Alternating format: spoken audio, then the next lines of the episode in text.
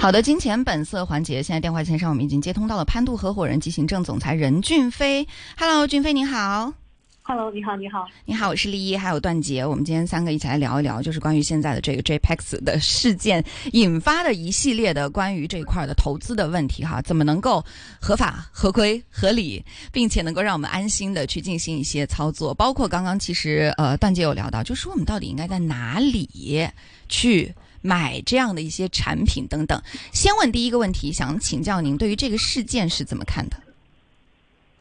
其实我还蛮惊讶的，就是因为其实香港在已经就发牌制度，包括监管制度已经这么完善的一个情况下，然后还会有非常多投资人就是在就是非合规、非持牌的一个交易所或者一个资管平台上来进行交易和买卖，而且还有非常多的一些影星啊、艺人啊，然后知名的一些 KOL 就帮他们去做站台。就其实这本件事情，我觉得就是已经是蛮出乎我意料之外。就是我觉得投资者的一个教育工作，可能还是任重而道远。就这个任务，可能还是蛮重的。就除了对监管的就这个之外，然后就对于投资者的一个教育工作，就其实这个任务也是比较重的。嗯。哎，其实俊飞啊，我觉得这件事情是蛮值得跟大家来聊一下的，因为在过去这呃一个星期，可以说是整个香港的金融市场非常重要的一个热点话题。尤其它比如说牵涉到的一些 KOL，也是在香港真的本地真的很有 noise 的这样的一些 KOL。那当然，他们现在也还是无罪假定嘛，对不对？我们不能够就是直接是先入罪的入罪的那个角度来说。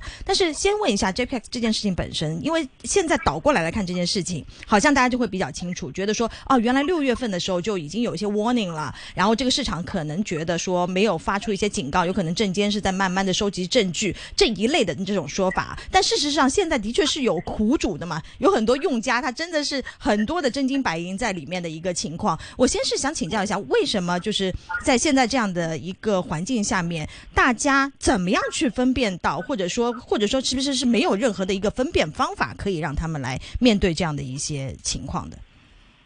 我觉得首先就是 JPEX，就是 JPS，他们其实去年确实投入了非常多的一个推广，包括一个营销成本，就包括我们当时在那个隧道前，我们在西隧，然后很多就东环地铁站等等，就大家可能也都看到过很多出租车的后面啊等等，就它其实投放了非常多一个市场营销、一个推广，还有一个 PR 的这么一个成本。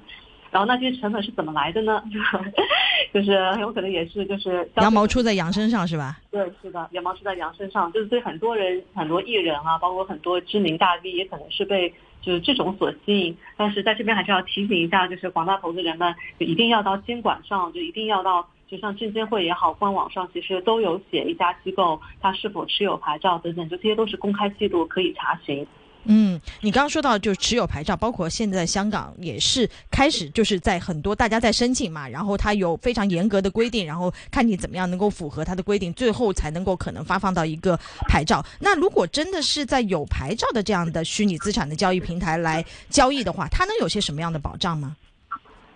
就首先，比如我们也是持牌的这个资管机构，其实我们是没可能就动用到客户的这个资本金的，就是我们是有。嗯，管理权，但是我们没有它的拥有权，就就好像是客户的钱还是存在他的银行账号里面，然后我们只是利用我们的一个专业管理能力，我们的管理团队，然后运用这个行业知识，然后帮客户最好的来进行配置，能够帮他获得最大的一个投资收益。但是呢，就我们没有权利把这个钱从客户的账户里面给提出来，或者挪用到其他地方。就是，所以像那个 JPEX 就 JPEX 他们这么干了，就说明他们肯定没有持牌，因为就但凡是一个合规的就机构，都是没有办法做这样的事情。就比如说有一方他是，就我们是要分成三方来审核，就一方发起这个行为，然后一方去嗯去审批，然后另外一方再去做这个操作，就是都是由就三方面人来进行这个。核实，所以说就是没有可能出现像 JPEX 这样的情况。嗯，然后现在呢，我看有一些这个说法，包括很多币圈的朋友说，这个雷也不是第一次爆，对吧？所以大家就是怎么还在去受这样的呃影响，还是有不停有一些 warning 在那边啊，就是你还是。最简单的来 protect 你自己所谓的啊，就是虚拟资产的方法，就是你不要放到呃这样的无牌的虚拟资产交易平台去，因为它还是没有办法帮你规避到风险，它还是会走路的。另外还有一些人的说法就是没关系，你可以选择相关的 ETF，对吧？美股也有，港股也有，大家也有这样的一个说法。你自己是比较倾向于哪一边的？我觉得首先就是，如果要放的话，比如说托管也好，就肯定要是持牌的一个机构。嗯嗯，比如说像我们这个资管，就是持牌合规的资管机构，我们所有的上游、中游、下游的一个 counterparty 就也必须都是持牌的。比如说，我们只能和持牌的交易所来进行交易，我们只能和持牌的托管，然后来进行托管，然后包括持牌的一个银行账户等等，就是它会有一个。嗯，就系统性的风险，我们也会把这些进行规避。然后现在市面上面还有很多，他是在声称自己在拿牌照，他是自己在拿牌的这个过程当中，但是是这点的话也要提醒一下广大投资人们，就是在拿牌的过程当中，他还是不用受到监管的，只有拿到牌了之后，那个时候开始他才受到就香港监管机构的一些就是条例和监管。就所以说这是在拿牌过程当中的，就这个可能会是嗯可能会。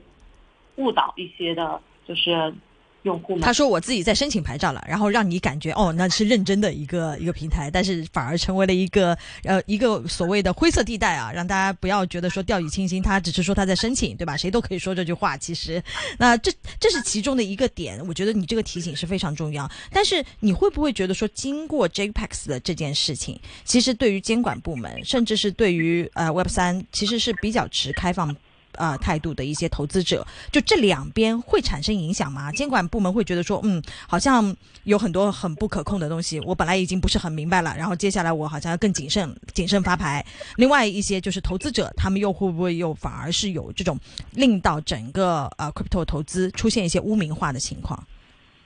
我觉得这是行业必经的一个过程吧，就是因为也只有就是政府把这些。嗯，机构都叫停，就是把这些我们叫灰色的也好，就是非持牌、非合规的机构，嗯，把他们叫停了之后，就是整个市场才能就真正的比较的规范化，然后资金也是才会到这个最合规的这个持牌的系统里面来。嗯，不然的话，因为只是持牌机构是，比如说像我们是没有办法承诺给客户保底，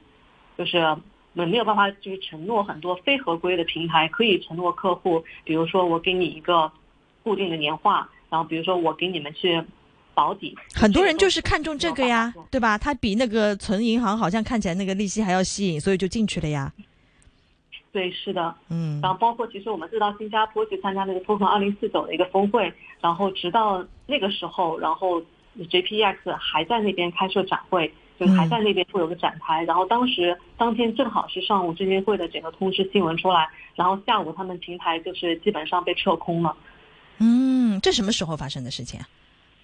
嗯，这应该就上个礼拜吧，在新加坡通话，应该就证监会的那个发文就出来的那个上。嗯嗯。